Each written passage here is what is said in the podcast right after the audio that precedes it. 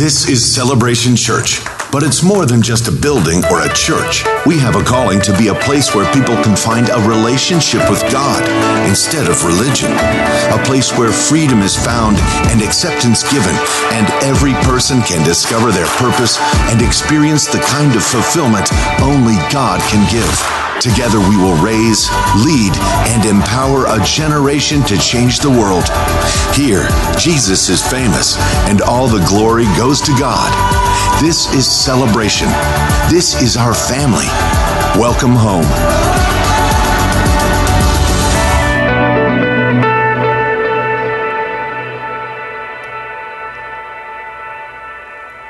Good morning, everybody. Would you go ahead and stand with us uh, this morning as we together recite the Apostles' Creed? It's our statement of faith here at Celebration Church, is what we believe. So, would you join with me as we declare it together? We believe in God, the Father Almighty, the Creator of heaven and earth. We believe in Jesus Christ, His only Son, our Lord, who for us and for our salvation was conceived by the Holy Spirit, born of the Virgin Mary, suffered under Pontius Pilate, was crucified, died, and was buried. He descended to the dead, and on the third day he rose again. He ascended into heaven and is seated at the right hand of the Father. He will come again to judge the living and the dead, and his kingdom will have no end. We believe in the Holy Spirit, the holy Christian church, the fellowship of believers, the forgiveness of sins, the resurrection of the body, and the life everlasting. Amen. Thank you. You may be seated. We want to take a moment to welcome our campus in Stevens Point and in Appleton and those that are joining us online this morning as well. Good to have you a part of our service here this morning. Of course, good to welcome those that are in the Green Bay campus as well. Green Bay, why don't you give a hand to all of those that are watching online and the other campuses, part of our family here at Celebration Church. Good to see each of you here. Very special day today, so it's good to have each person join with us this morning. So, again, we are. Uh, about to transition into a message that Pastor Mark's going to be sharing with us. So open up your hearts as God's word is preached this morning to each one of us. Amen.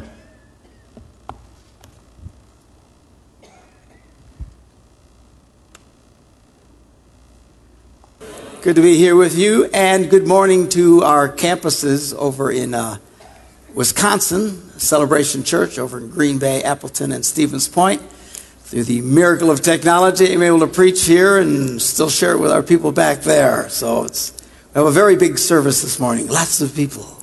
You can't see them all, but they're all there. So good to be with you. We're excited about being here. Uh, I love this place. I love this church. It's an amazing church. I hope uh, more and more people from our congregation will get a chance to come and visit here in South Africa and stop at Grace Point and visit with all of you. It's a, an amazing place. Uh, glad to be here. Uh, Bishop Gary uh, is beginning a series on justice and how Christians are supposed to approach justice. And he asked that I would uh, kick things off with the first message. So uh, that's what I'm going to do this morning and share this message again here and with the uh, church back at uh, Celebration Church in Wisconsin. if, uh, if I look a little buzzed out, it's because I'm on a bunch of drugs right now if I'm not my normal cheery self. I don't know what it is. You know, my church right now is probably looking and saying, why are you all bundled up with all the layers? It's because here it's cold. So I leave Wisconsin. When it finally gets warm in Wisconsin, I come here. So, uh, so it's, it, I don't know if it's just the weather change going from the warm to the co- cold, but it always triggers something. And I, or all the germs on those planes. I don't know what it is. So anyway, the good news is uh, the drugs I'm on are legal. And, and the bad news is that the drugs I'm on are, are legal. I could use a little something else, but, uh, but we're going to start with Micah, the sixth chapter. The prophet Micah writes these words He says, He has shown you, O mortal, what is good. And what does the Lord require of you? Well, he gives us the answer to ask, act justly, to love mercy, and to walk humbly with your God. We're going to talk about justice. We're supposed to act justly. What is justice? Very simply put, it means to make things right. To take something that's wrong and make it right. And now Micah tells us that God requires that we act justly, and we, as people of faith, should be working to correct that which is not right in our world. Now, there's four kinds of justice. Uh, the first one is called commu- commutative justice. Big word there. Uh, it's the idea of making all things equal. It's a term that's used in mathematics. It's, it's when you can swap the numbers around in an equation and still end up with the same answer. Uh, in mathematics, it's called commutative law. So the idea of this type of justice is to make things equal for all. Uh, the second one is uh, called distributive justice. This refers to individuals taking what they have and sharing it with others for the common good. Distributive justice. Then there's legal justice refers to the obligations of the government to its citizens and society to fairly write and enforce laws. And then finally, we talk about social justice, where everyone has a right to a fair say in what happens in our society, regardless of their race, creed, or nationality. Now, there's much talk about today uh, in our country. I don't know about here, probably here as well. It seems uh, everywhere people are talking about economic justice. But so when you take all these ideas to try and reach some version of economic justice. Now, the prophet Micah makes it very clear that we are to act for justice. We are to act for making things right. The problem is, when talking about justice, making things right, you, you can take 10 different people and get 10 different versions of what you think is right. So it's kind of hard to move forward on that. And even if you can uh, get people to agree on what should be corrected, then you argue about how it should be corrected and can't get much done that way. Um, we're going through a lot of that uh, it, back home in the States. Uh, the political divide in America today is really rather massive. It's, I've never seen anything like it uh, in my lifetime, but it's gotten pretty intense, and people are at each other's throats trying to come up with what they think are the answers to injustices in, in our culture. So the church finds itself today, as it often has in the past, struggling with how much we should get involved in fighting for justice in terms of working with culture and government uh, to correct some of these problems. Now, sometimes we get it right. Uh, in America, when uh, churches fought to end slavery, we got it right. And historians will tell you that the greatest voice in America for the first part of its founding, most of the first part of its founding, uh, was the, the pulpits of America. Churches, if the per- churches and the pulpits gathered together to move something forward, it overwhelmingly would go forward. So it was people of faith, Christian people, who started standing up against this idea of slavery, and, and we got that one right. And, and get, we got it right when, when churches would get involved and fight for things like civil rights. Uh, so there's times that we can get involved in the greater culture and, and get things right. The problem is sometimes we also get it wrong. It's like when uh, churches in America fought to ban all alcohol sales. It was called prohibition. They got a constitutional amendment, and uh, for those of you, I don't know if you know much about American justice and, and, and laws, it's extraordinarily difficult to get a constitutional amendment. But they pulled it off, and it was driven by churches uh, because of the very strong voice that they had. The problem was it was a, a, a total disaster. It ended up horribly. It was a colossal failure that exponentially did more damage than it did good. And then we had to go through the humiliation of introducing a new constitutional amendment to cancel out the old one.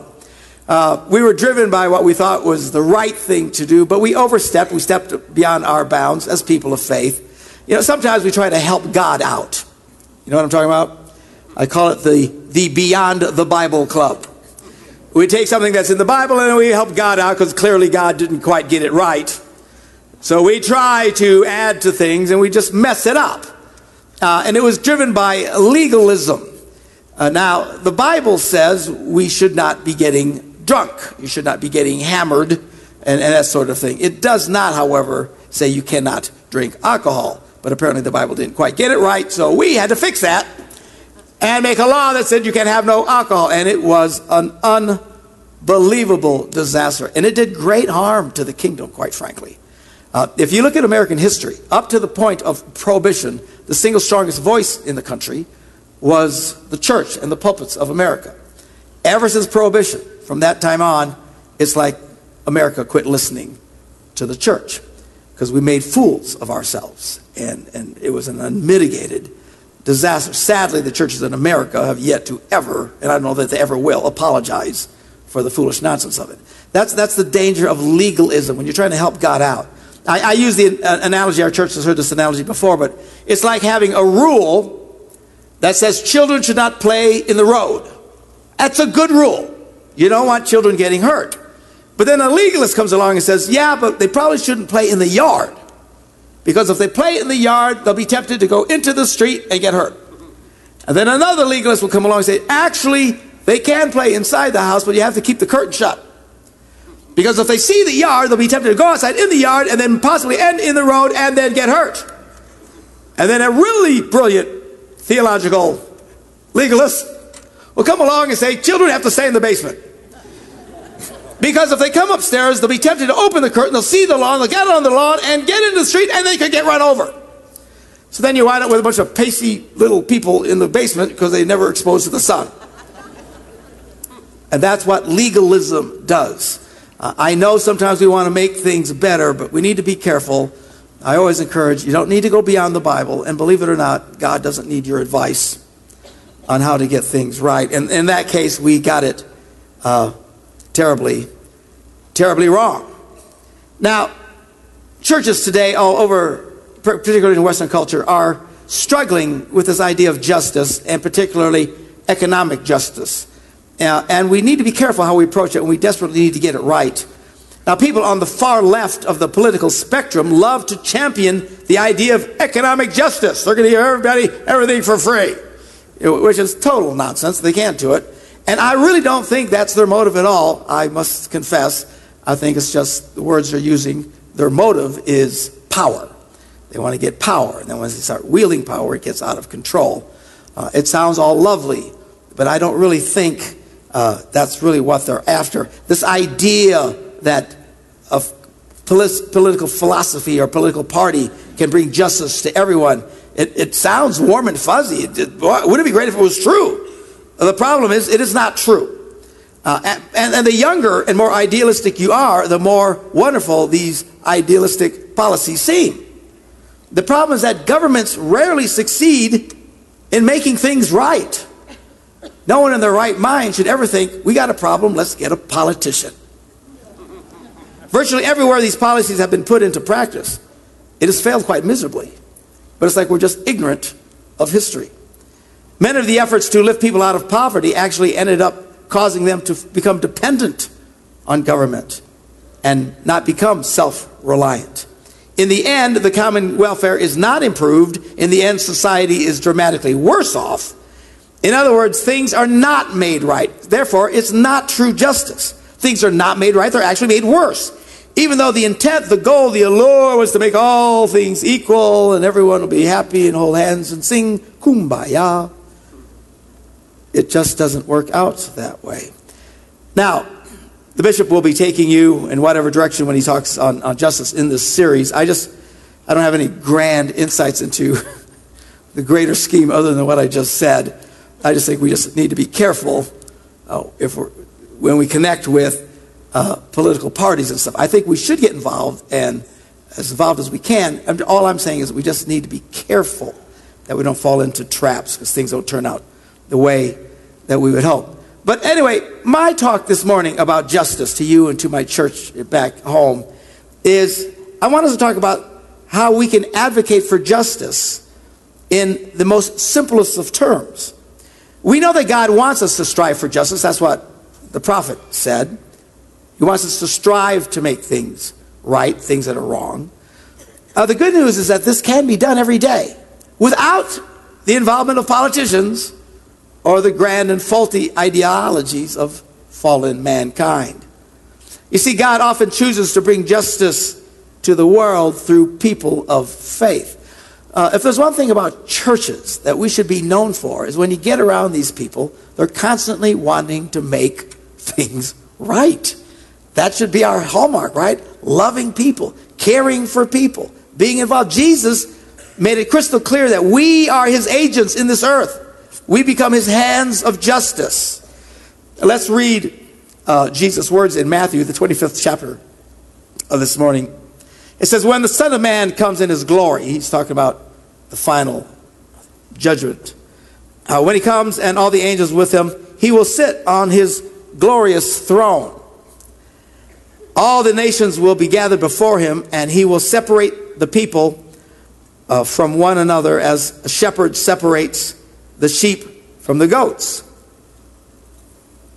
I'm not sure I could tell the difference between a sheep and a goat, but apparently it had to be done. He will keep the sheep on his right hand, the goats on his left.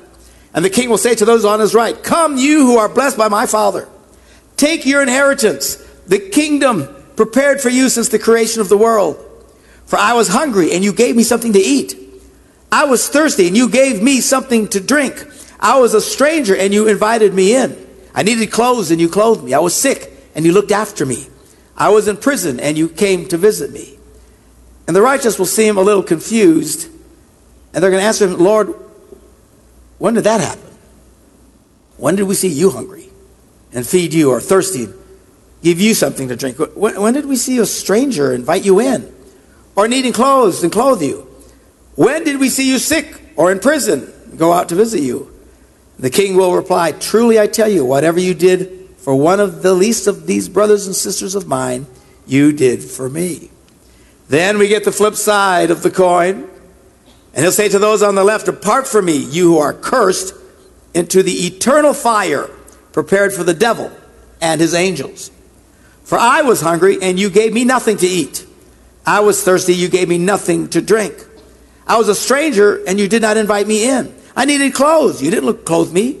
I was sick and in prison, you didn't look after me. And they also will be very confused by all of this and will answer, When did we see you hungry or thirsty or a stranger or needing clothes or sick or in prison and didn't help you? And he will reply, Truly I tell you, whatever you did not do for one of these, least of these, you did not do for me. You see, on that great and terrible day, he will bless those who did justly, made things right, and will condemn those who made no effort to make things right. And notice that justice is achieved at the most basic of levels feeding the hungry, helping the stranger, clothing the naked, visiting the sick or imprisoned. And all of this, amazingly, was accomplished without the aid of politicians. Again, I'm not saying we should not be involved in the political process, just be wary. These people tend to be very self serving. We read in James' epistle, he writes to the church, he says, Suppose a brother or sister is without clothes and daily food. And if one of you says to them, Go in peace, God bless you, man. We love you. We're praying for you. Oh, we love you, man. We're behind you. Yeah, they're so far behind you can't see them. Go in peace, keep warm and well fed, but does nothing about the physical needs. What good is it? Well, the implication is not good at all. We want to bring justice and do justly. We need to help those that we can help. And then finally, I want to read the uh, famous parable of the Good Samaritan. We read it in Luke, the 10th chapter. A man was going down from Jerusalem, Jesus said, going to Jericho, and he was attacked by robbers. They stripped him of his clothes, beat him, and went away, leaving him half dead. Now, a priest happened to be going down the same road. And of course, Jesus used the analogy of a priest, holy man, devout man of God, a man who should be doing justly. And the priest comes by and he sees this guy all beat up on the, on the side of the road and he, he passed by the other side. Didn't want to get too close. So to a Levite, same picture, a devout worshiper. He comes, and when he came to that place, he did the same thing. Passed on the other side. Said, I'd love to help you, but service is starting in 10 minutes. I got to get going. You know, I'd love to do something, but I'm going to Bible study, you know. I'd love to do something, but, but, but, but, but, but, but. And then Jesus says, but then a Samaritan. Now, this stung when he said that because his Jewish audience that he's speaking to did not like the Samaritans at all. They considered them half breeds, they were just scorned and looked down upon. So they liked the priests and the Levites, but now he's talking about a, Samar- a Samaritan. says the Samaritan, as he traveled, came where the man was, and when he saw him, he took pity on him. He went to him and bandaged his wounds, pouring on oil and wine. Then he put the man on his own donkey, brought him to an inn, took care of him. The next day he took out two denarii, gave it to the innkeeper, said, Look, look after him. And when I return, I'll reimburse you for any extra expense you may have. Here is a man who they would have not expected to be righteous, but yet he did justly. Now, doing justly uh, can be a challenging thing. Uh, God has called us to bandage the wounded, to meet the physical needs of others, to visit the sick and the lonely. We are to become the eyes, ears, hands, and feet of God. We are, as a prophet, called out to do justly. And it's really this simple. If you have the power to make something right, then do it. It's not any more complicated than that. If you see something is wrong, then fix it. And churches are very bad about this. God bless us all. Uh, we're very quick to complain about what is wrong, uh, very slow to volunteer to fix it. yeah, I don't want to really do that. I just want to be served, you know, do things the right way. Uh, and we ought not to be doing that. If you see something wrong, you fix it. Somebody comes to me and says, Pastors, you know, there's something wrong in the children's department. Oh, good. Go work on it. And they're shocked, you know, or we need such and such done. You're right. Can you be here tomorrow and do it? And then they freak, you know, because they, they don't want to do it. Uh, like to complain, but we need to do what we can do. Uh, you don't need to wait for the government to fix things in life and bring true justice to the world. They rarely get it right. And to our idealistic youth, and now I'm speaking to those for sure, I don't know about your country, but in mine, a lot of young people today are just caught up in this deeply flawed and dangerous ideologies that says government can fix everything. No, no, no. I say this to you. If you want justice as young people, and I'm glad you have a heart for that, then you do it. Don't turn to some weird ideology that forces others to do it. And that's the problem. Now, there's a, a study that was done in America. Universities and stuff study the stupidest things on earth over there. But, uh, but in this particular case, they wanted to study who were the most generous people. What kind of gen- people are the most generous people in America? And they finally published, and I believe they wrote a book on it, uh, that uh, uh, gave their conclusions. And the authors admitted they were stunned, shocked at what they learned as a result of their study. You see, because in America, there's this lie put out, particularly by people on the left, that says the left care about people. The right don't care about people. These are the compassionate souls. These are the wicked, evil, greedy, rich people. And at the end of the day, after they finished study, they said the most generous people they found in America were people on the right. The people on the left gave hardly anything. Many of them, less than 1% of their income, went to helping anyone else.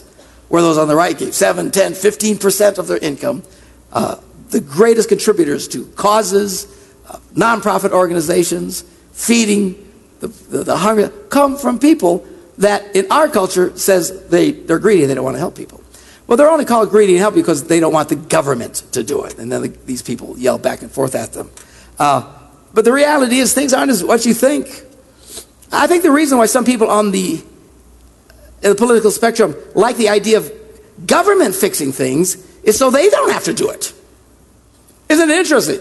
The people who yell the loudest for justice are the ones who don't really give anything themselves. It's very, very strange. I think they want the power of government to force other people to fix it so they don't have to fix it. But those approaches to injustice almost always fail. Uh, Margaret Thatcher, the uh, Prime Minister of England, once said this The problem with socialism is that at some point you run out of other people's money. See, people love to spend other people's money, right?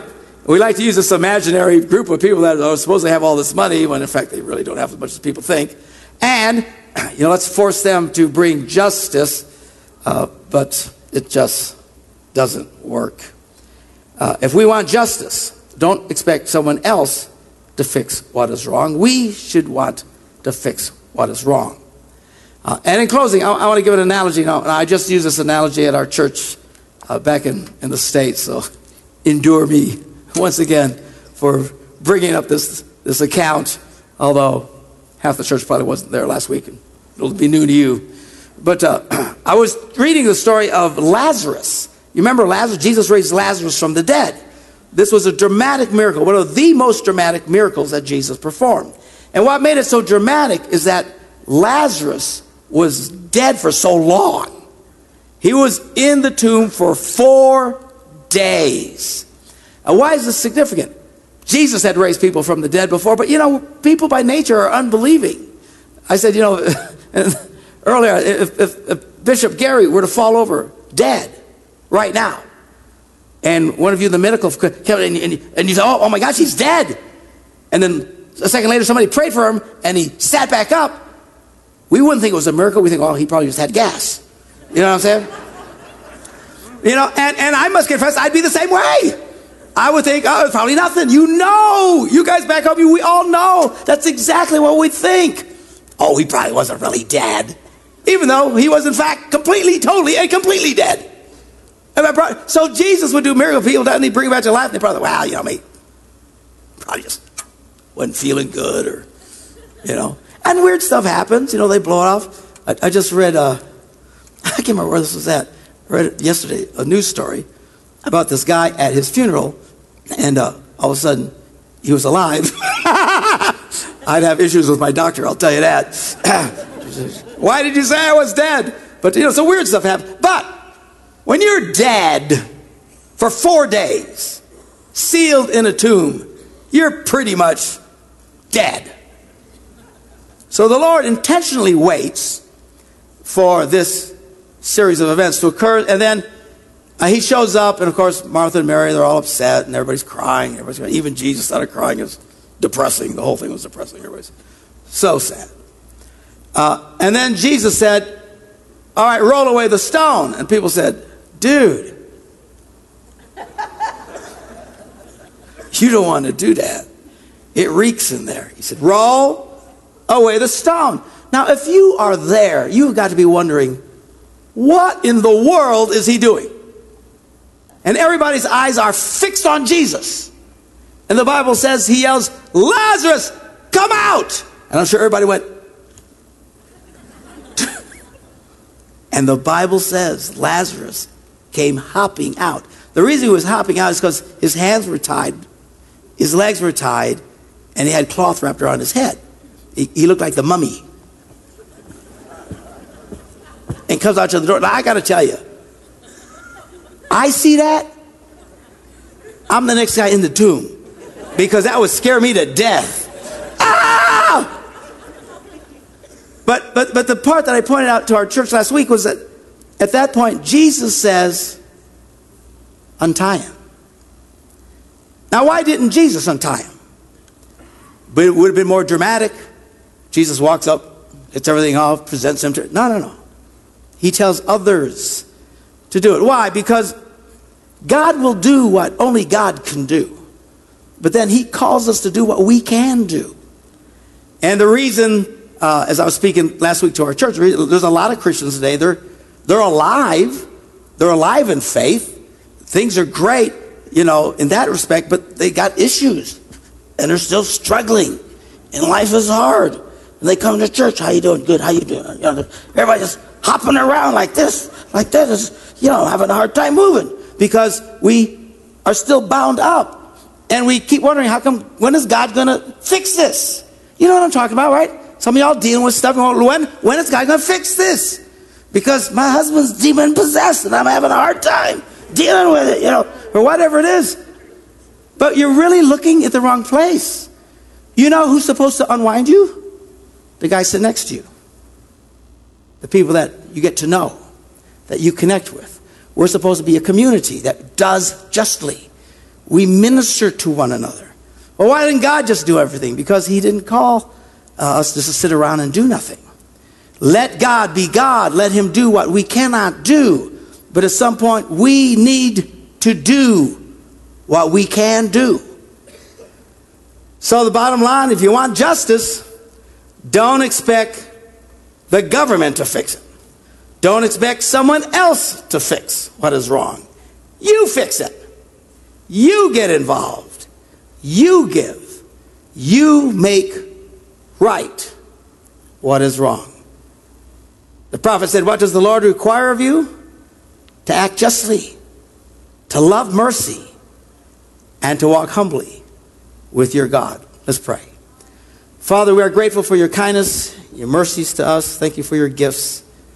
Lord, we're so grateful for the power of God that is preached in the gospel that brings new life, answers to prayer, that God, you will do things that no one else can do, that cannot be done. You are a miracle working, powerful God. But then, Lord, there are issues that we need to help with one another in the church community. Unwrap each other. Help us to unwrap people. Help us to minister to people. Help us to be nice to people. Help us to be your hands in the earth that works for justice. Lord, we may not be able to fix the entire world's problems, but we should be able to fix all the problems that we encounter. God, help us to have hearts and minds that think in this way so that we might bring glory to you and act justly. In Jesus' name we pray. And everybody said, Amen. God bless Amen. you all.